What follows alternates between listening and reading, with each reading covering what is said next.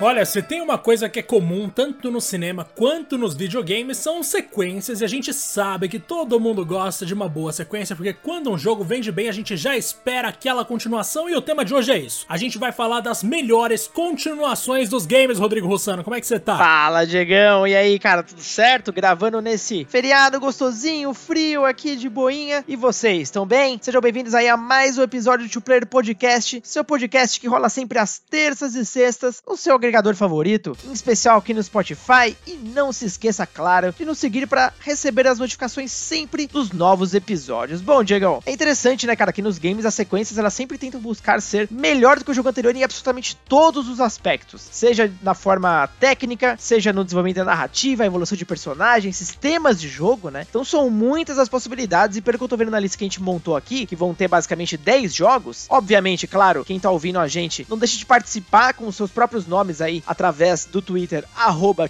2playerpodcast1. A gente vai percorrer várias gerações, né, cara? Eu tô bem satisfeito com essa lista que a gente fez, hein? Cara, eu tô felicíssimo com essa lista que a gente fez. Inclusive, eu fico muito feliz de você ter aceitado minhas sugestões aí, porque eu também gosto demais desses jogos aqui. E eu vou deixar bem claro mais uma vez o seguinte: a gente só vai usar os segundos jogos, beleza? Então, isso aqui é tipo aquele vídeo do Choque Exato. de Cultura que tem o melhor 2. São os melhores jogos com um 2 no final do nome, ou que seja uma continuação direta do primeiro jogo. E Rodrigo, hoje não tivemos muitas notícias, mas pelo menos tivemos a confirmação de que Ratchet and Clank, vamos fazer aqui a notícia do dia bem rápida hoje, vai ser um jogo exclusivo de PS5, não vai ser lançado pra PS4. E eu falei isso aqui no dia 2 de novembro de 2020, Rodrigo. Cara, eu acho que é um pouco triste pra quem tem o PS4, né, e não vai poder adquirir o novo console, mas ao mesmo tempo, talvez isso faça bem até pro desenvolvimento do game em si, porque desde o começo, Diego, me deixou bem claro que é um game que aproveita basicamente todas as features do console, né? A gente só não sabe ainda como que o DualSense vai reagir, porém, em tecnologia, em loading, ele é uma referência do SSD. Então, ponto aí pra Insomniac. E ainda do lado da, da Sony, Diegão, só pra adicionar mais uma, uma pitadinha interessante aqui pra nova geração, a Sony manteve o compromisso de que Gran Turismo 7 vai ser lançado no primeiro semestre de 2021, ou seja, aparentemente primeiro ano do PS5. Meu Deus do céu, vai ser insano, cara. Pois é, o que significa que se a gente tiver aquela ideia de sempre, ah, já falei isso aqui mil vezes, mas se o segundo ano for melhor do que o primeiro, como sempre costuma ser em todas as gerações, Nossa, então. senhora, eu acho que daqui a dois anos a gente vai estar chorando de alegria com os jogos sendo lançados aí. Rodrigo, bora ir direto aqui pras nossas listas. Vamos nessa, e, cara. A gente organizou de uma forma que não muito estruturada. A verdade é que a gente foi pegando pela memória afetiva, né? E eu vou pegar justamente pela ordem que a gente montou, tá? Que a gente foi falando aqui. Tem um personagem que você ama de paixão, sei muito bem. Eu gosto muito também, não tanto quanto você, mas um personagem icônico da geração do PlayStation. Um dos primeiros jogos que marcaram aí o console da Sony foi o Crash Bandicoot, que era um mascote basicamente não oficial. Só que a sequência, cara, realmente elevou todas as ideias à à potência máxima, né? Com certeza, cara. Inclusive, eu vou falar pra vocês que eu adoro Crash 1. De longe, talvez seja o Crash mais difícil de todos os tempos. E olha que o 4 ainda é bastante desafiador. É o mais Mas dois, difícil. ele pegou tudo aquilo ali que a gente já conhecia e deixou, parece que mais encaixado, mais coerente enquanto um produto, sabe? Então a gente tem uma construção de mundo que eu acho mais forte, com algumas aparições da cabeça da Coco em holograma ali explicando mais da história. A gente tem aquela divisão em andares, em vez de uma linha reta em que você simplesmente segue passando de mundo pra mundo. Então até isso dá um ar mais diferenciado do que Donkey Kong, por exemplo, porque o primeiro Crash me remetia muito ao primeiro Donkey Kong, sabe? Que é uma linha reta que você vai passando de fase em fase. Eu achava legal, mas eu achava que podia ser mais criativo. E aí com certeza a gente tem também uma evolução na responsividade dos controles, se é que isso é uma palavra real, que a gente percebe que no 2 eles deram uma afinada melhor. Ainda não era perfeito, claro que não. A gente sabe que Crash, inclusive, não é o jogo- um dos jogos mais responsivos do mundo, mas em comparação com o primeiro, é uma evolução absurda. Tivemos mais participação de outros personagens, de outros elementos daquele universo, então pra mim foi uma sequência muito boa, embora a grande revolução talvez tenha sido Crash 3, que mudou assim completamente a minha cabeça ali dentro de Crash. E ter falado isso agora, Rodrigo, me fez pensar que talvez eu não devesse, eu não devesse ter sugerido isso aqui. Por que não? Por causa do Crash 3, porque a Por gente causa do combinou Crash que eram 3. só sequências que tinham mudado tudo, mas na real o que mudou tudo foi Crash 3. Então tudo bem, vamos aí, vamos seguir com a vida, mas acontece. Bom, gente, esse episódio está cancelado. Não, na verdade, o negócio é o seguinte: eu acho que até pelo conceito que a gente criou faz sentido, porque são sequências que, querendo ou não, elas impactaram, de certa forma, o primeiro jogo. Então, assim, são evoluções extremamente consideráveis. Tanto que, Diego, se a gente já for pro próximo jogo, se você me permitir, é, tem mais alguma coisa de Crash ou não? Imagina, a gente vai falar de 10 jogos aqui. Eu quero que esse episódio fique no máximo com 26 minutos. Então vamos, vamos, vamos seguir. Então vamos nessa. Porque o próximo jogo ele segue mais ou menos a mesma ideia que você acabou de falar. Eu também acho que o terceiro e ainda o quarto jogo, que foi um anexo, são melhores do que o Sonic, a- Sonic the Hedgehog 2. Porém, não tem como não afirmar que essa é uma sequência impactante. O Sonic 2 ele não só criou uma aventura muito mais interessante e maior, né? No ponto de vista de tempo de jogo, como ela adicionou uma cacetada de novidades, né, Diego? Primeiro você tem o Spin Dash, que é um movimento icônico da série, né? Ou seja, aquele movimento da famosa bolinha do Sonic, que você acelera loucamente no momento que você quiser. Adicionou um amigo novo do Sonic, que é o Tails, que também adicionou um novo modo de jogo. Afinal, você pode também tê-lo ali no- na jogatina e, inclusive, tentar bater o tempo das fases. Então, as fases também, novamente, são muito maiores, mais interessantes, os chefes são mais inventivos. Nós temos o Super Sonic, que é um personagem que viria a aparecer em absolutamente todas as versões também. E as bônus stages que eram interessantíssimas, uma visão meio 3D, né? Ah, isso sem contar, claro, a trilha sonora, que é extremamente icônica, cara. O Sonic 2 colocou de vez o Mega Drive na briga ali, deixou, inclusive, o console da SEGA na liderança por um certo tempo e solidificou a presença do Sonic como um dos grandes mascotes de todos os tempos, meu velho. Cara, você sabe que eu sou muito purista, né? Então sempre gosto muito do primeiro jogo de cada série. O meu Sonic favorito é e sempre vai ser o primeiro Sonic, porque eu não sei quantas horas da minha vida eu não passei jogando aquele negócio. Agora, o 2 eu gosto bastante por causa justamente do que você falou do Tails e por causa do movimento que você citou também. Então, assim, ali parece que surgiu a alma dos jogos 2D do Sonic, embora o primeiro fosse muito icônico, foi ali que eles entenderam, mano. É assim que a gente vai conquistar as pessoas, é isso aqui o que a gente quer vender. E por incrível que pareça, se eu não me engano, Sonic 1 vendeu muito mais do que o 2 nos Estados Unidos, mas ainda assim, eu não sei mundialmente, tá? Mas ainda assim o 2 marcou muitas pessoas e eu tô ligado que o Tails é de longe o companheiro mais conhecido do Sonic justamente por causa desse jogo. Tanto que quando eles escolheram alguém pra fazer uma participação especial no filme foi justamente o Tails, que é uma das criaturas mais mais agradáveis, mais fofas que eu já vi na vida. Então o Sonic 2 tá com muitos méritos aí. E velho, eu fiquei muito feliz de você ter lembrado desse jogo aqui. Eu tô ligado que é um jogo que guarda um lugar especial aí nesse seu coração, porque de fato é muito especial. Não, não tenha dúvida, né? E como esquecer daquela série do Mega Drive onde ele vinha já na, na caixa, né? Vendida aqui pela Tectoy. Cara, era lendário. Eu perdi a conta de quantas pessoas, inclusive, ganharam essa versão, enquanto eu ganhei a do Mortal Kombat.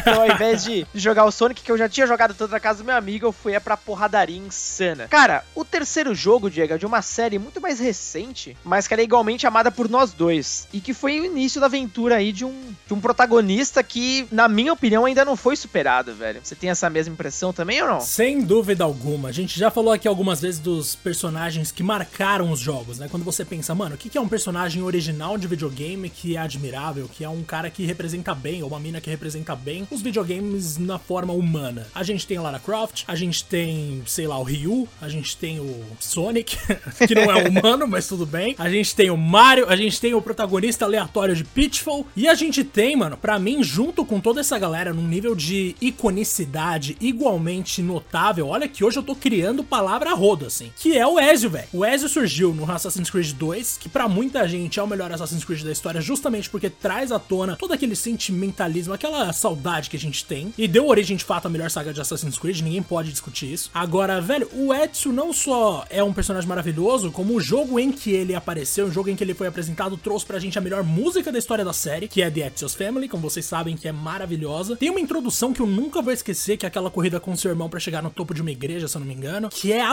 absurdamente linda aquela Nossa, que cena A gente tem maravilhosa, A mano. construção de um herói ali que viria a durar por muito mais jogos, com um drama que é muito legal, que ajuda a gente a entender melhor a Ordem dos Assassinos, que coloca até mesmo, esse jogo é até mesmo melhor pra galera que tá no presente, pro Desmond, pra turminha dele ali, pra gente se apegar mais, que no primeiro jogo eu não vi a hora de sair do mundo presente e voltar pro passado. A partir do 2 você começa a ter um equilíbrio maior, e isso pra mim alcança o ápice em Revelations, que é onde tem as melhores missões do mundo moderno pra mim, pelo menos. Então, cara, estamos falando de um jogo que mudou a história de Assassin's Creed, e embora Assassin's possa ter se perdido pra muita gente, ni- ninguém pode negar que tá entre as séries mais importantes dos últimos anos, e foi a série mais importante da era PS3, Xbox 360 pra mim, pelo menos. Eu não tenho dúvida. Pra mim, o Assassin's Creed 2 ele foi o primeiro jogo da série que solidificou os conceitos iniciais que chamaram tanta atenção no projeto. O Assassin's Creed 1 ele é muito legal, claro, pela história, o Altair é incrível, mas o gameplay pra mim deixou muito a desejar. As missões eram extremamente repetitivas, chatas demais depois de um tempo. E o 2 ele mudou tudo isso, ele aproveitou o mundo aberto, ele aproveitou o parkour de uma forma muito mais interessante. Pela primeira vez introduziu um personagem que que a gente vê o nascimento, todo o desenvolvimento de sua vida e a morte. Cara, isso pra mim é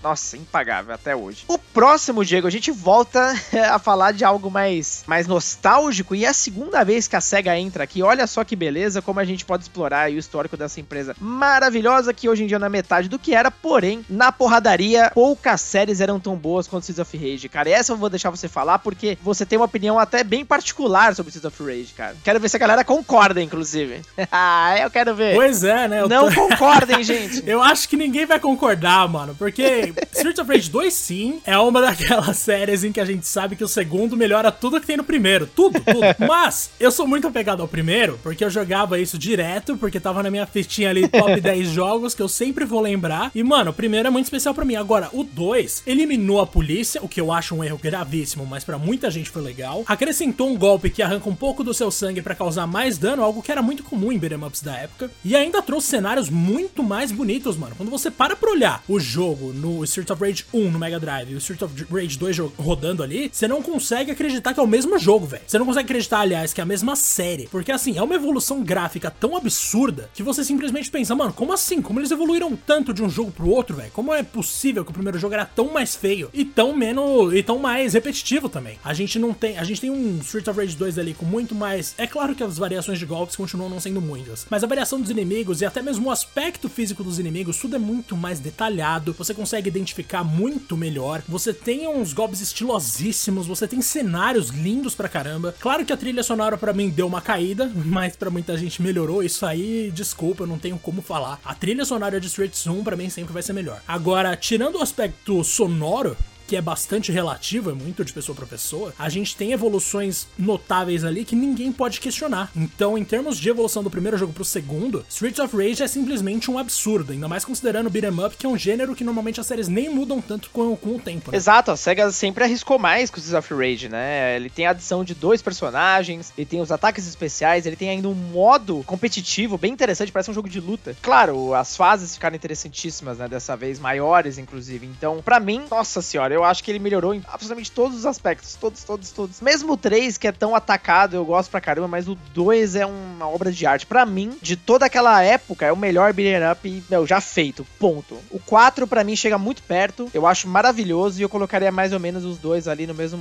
no mesmo patamar, o que já significa muita coisa. Bom, Diegão, acelerando um pouco aqui, né? Porque você sabe que a gente gosta muito de falar e aí o episódio vai ficar com uma hora fácil, porque quando é nostalgia o negócio é é impressionante. A gente vai pra primeira série própria da, da, da Sony, que inclusive marcou a geração do PS3, né? E solidificou o personagem também no PS4. Estamos falando de Uncharted 2. O Uncharted, né, Diego, pra quem não se lembra, ele foi um dos primeiros jogos que mostrou aí o poderio gráfico do PS3, né? Era uma nova série da Naughty Dog. Olha só, ficou conhecida principalmente pelo Crash Bandicoot, mas que já não tinha mais a licença. Claro, ela passou a criar novas, novas IPs. E o Uncharted 1 realmente mostrou um grande potencial, mas ainda assim era um jogo curto, sem multiplayer. ah, enfim, não, não, não tinha toda a gordura que veio depois do Uncharted 2. E eu nunca vou esquecer aquela E3, que quando tem aquele trecho que o Drake tá fugindo é de um helicóptero, cara, e tem um prédio caindo. Ali que o Uncharted basicamente mostrou um dos pontos altos da série, que são esses momentos, tipo, espetaculares. Virou meio que um símbolo, né? De tudo quanto é Uncharted que veio depois. Pois é, mano, eu tô ligado que o 2 é muito importante, mas aí vai aquela informação de sempre, né? Eu quase não joguei Uncharted na minha vida. Então, assim, tudo que eu vi, tudo que eu joguei foi muito, muito espaçado. Nunca terminei um jogo da série. Então, gostei que você falou alguma coisa, porque dessa vez eu vou contribuir muito pouco ou nada aqui, viu, Rodrigo? Não, tranquilo. É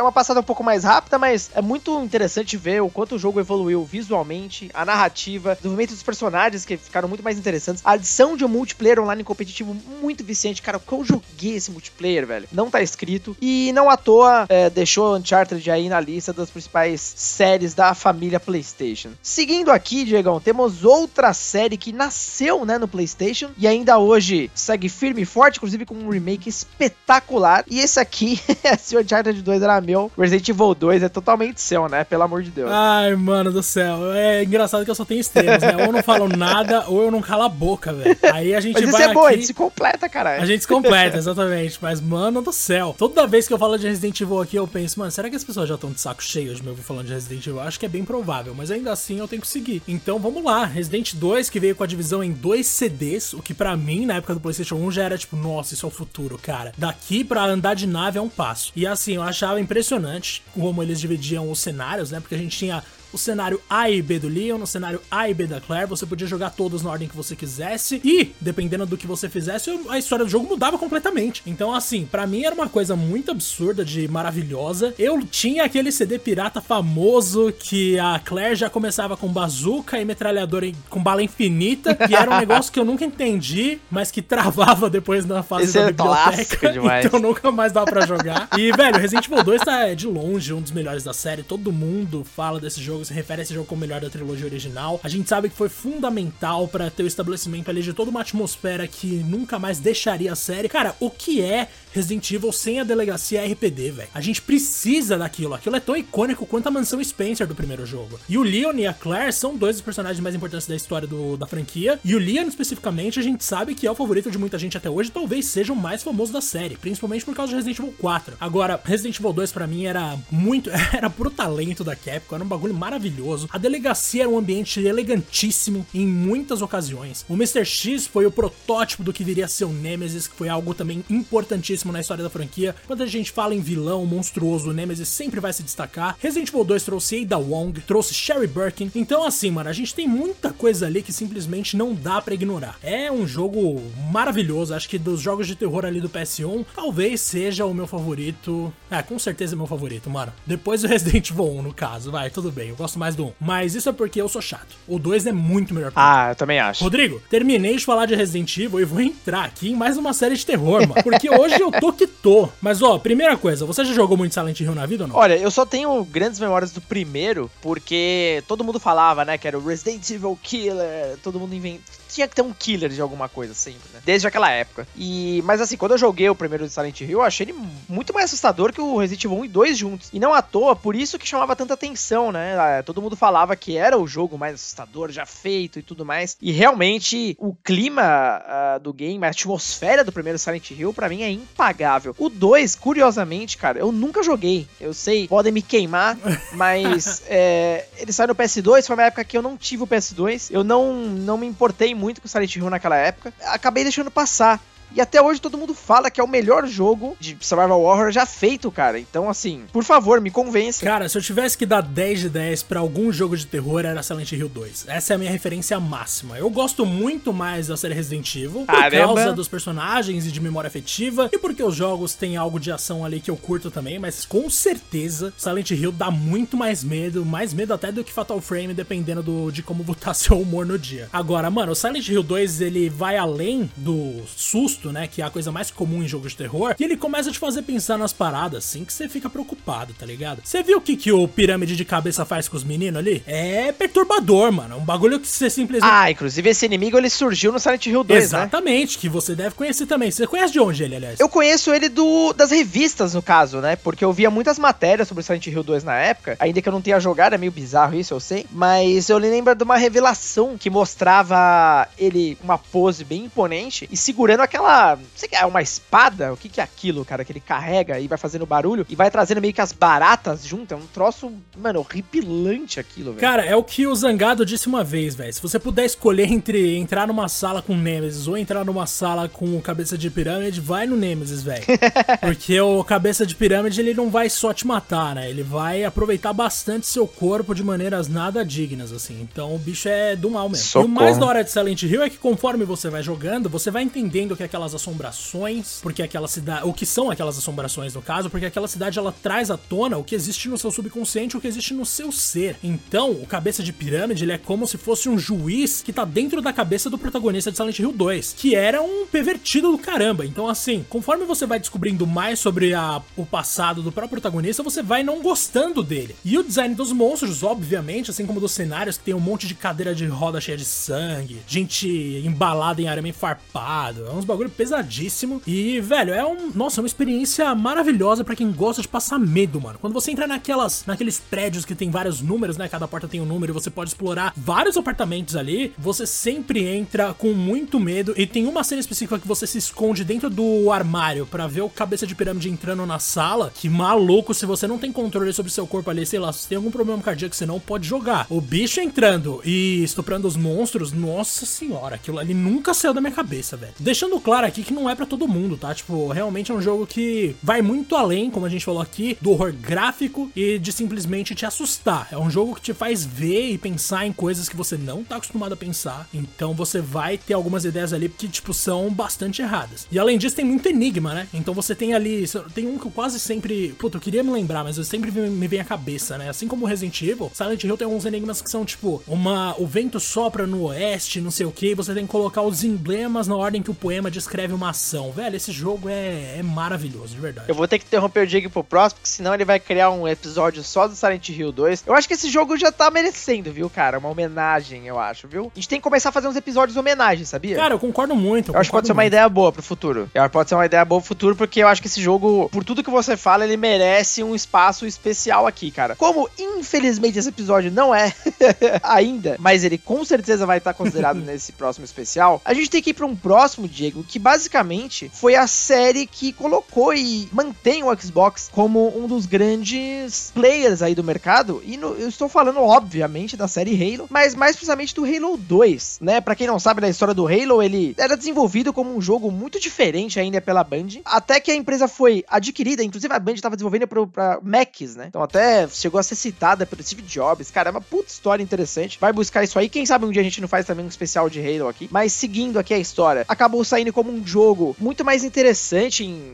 em primeira pessoa, com mapas gigantescos, algo que raramente ou nunca tinha sido visto nos consoles. E o Halo 2 leva tudo isso a uma potência máxima, não só pela parte narrativa e pelo level design que ficou mais interessante, né? A parte visual também deu um salto absurdo, mas principalmente, Diego, pelo aspecto que a galera obviamente mais ama, que é o multiplayer, né? Então ali todos os fundamentos básicos, principalmente a importância de você ter Xbox Live, era basicamente um jogo que, né, vendia o serviço, né, que fazia você querer assinar e que colocou ali Master Chief como o grande mascote da Microsoft, Diego. Você chegou a jogar o jogo ou não? Bastante, cara. Eu cheguei a pegar uma coletânea na primeira vez que eu fui pros Estados Unidos, que era o 1 e o 2. Que legal, Tinha cara. acabado de sair na época, se eu não me engano. Eu joguei muito no 360, na real. E, velho, eu curti demais, assim, principalmente a parte de visual, porque eu achei o jogo. Na época eu ainda achava o jogo bonito. É lindo, sim. E se a gente tem FPS de tamanha escala hoje em dia, com mundos grandes e tal, a gente tem que agradecer muito a Halo. Não tenha dúvida. Porque foi o jogo que mostrou pra todo mundo, mano, olha como um jogo FPS pode ser incrível em console e não só em PC. Claro que Medal of Honor já tinha ido nessa direção, mas Halo pegou aquilo e transformou numa coisa mais futurista, mais rica, né, do que em qualquer outro momento da história. Agora, velho, eu vou pular aqui direto pro nosso décimo lugar, porque o nono vai ser uma recomendação minha, e aí a gente faz as recomendações e fecha o episódio, porque isso aqui já tá começando a alongar bastante. Velho, é o seguinte, estamos falando aqui do jogo com mais versões na história dos games, que é Street Fighter 2, velho. No primeiro Street Fighter tinha lá dois personagens pra você jogar, e raramente você escolher alguém que não fosse o Ryu, pelo menos pra mim era assim. Ou você nem podia escolher outra pessoa que não fosse o Ryu, acho que podia, né? Era o Ryu e o Ken, se eu não me engano. Você só jogava com o Ryu. O Ken era no multiplayer. Mas era basicamente só esses dois, né? Ah, não tinha nada ah, como grandes habilidades, sabe? Todo aquele sistema de meio combos que você foi ganhando em Street Fighter 2. Enfim, era um jogo de luta extremamente arcaico. Quase como um. Ah, é um conceito, sabe? Muito mais do que um, um projeto super bem desenvolvido como conhecemos hoje, que basicamente influenciou todos os jogos de luta. né? Exatamente. E aí a gente, mano, tudo que veio depois vai King of Fighters, a gente tem outros jogos 2D assim que são mais, sei lá, Marvel vs Capcom, Art of Tudo, Fight, tudo. exatamente. Art of Velho, todos Fighting, esses jogos beberam Fatal demais Fury. da fonte Street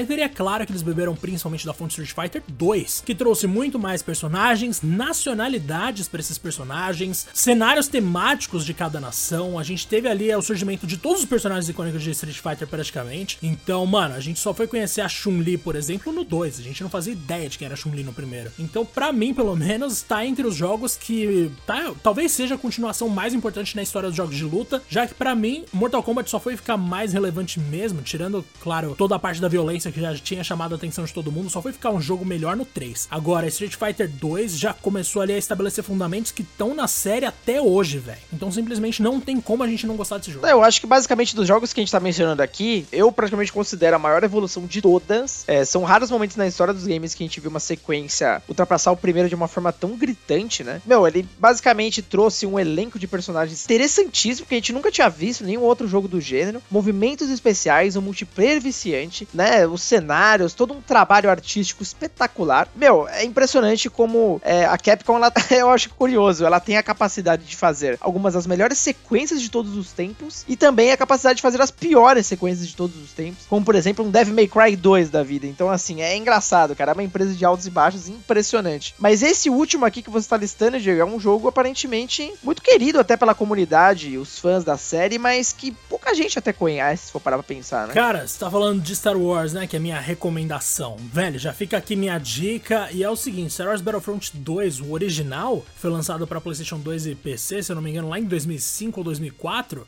Maluco, eu acho que esse foi o jogo que mais me fez virar a noite jogando com meu irmão em todos os tempos, assim. Era sempre a mesma coisa. A gente programava uma lista de cenários, porque tinha isso ainda. Então você conseguia programar uma sequência de cenários para você jogar o modo conquista. E aí a gente sempre começava em Coruscant, que é aquela aquele mundo, né, em que vivem os Jedi. A gente passava para Estrela da Morte, batalha de nave. Aí a gente pegava, se eu não me engano, Yavin 4, Hoth, mais uma batalha de nave. A gente deixava tudo estruturadinho, Mos Eisley e tal. Velho, o esquema de você poder criar playlist com fases, o esquema de você invocar um Jedi dependendo da sua pontuação, tudo para mim naquele jogo ali de tiro que podia variar entre terceira e primeira pessoa era maravilhoso. Capturava muito bem a essência de Star Wars nos cenários e nos personagens. E eu jogo até hoje. Então assim, a gente tem uma versão de Star Wars Battlefront que foi lançada mais recentemente, mas hoje em dia eu jogo mesmo no, na Steam aqui, eu jogo classicão, velho. Eu jogo original, maluco, tanto que eu gosto desse jogo não tá escrito. Acho que foi uma das coisas que eu mais joguei na vida, E é Rodrigo. engraçado, né? Porque a gente para pra pensar que tem o Battlefront 2 da EA. Não dá, nossa, não dá. Eu gosto. É, até acho que a gostei, mano, história eu foi um joguei pouco bastante diferente, né? Battlefront da EA, o primeiro, no caso, porque eu jogava com meu irmão de novo, a gente queria lembrar de algumas coisas, né? Então, assim, porra, da hora, a gente vai matar aquela saudade da infância.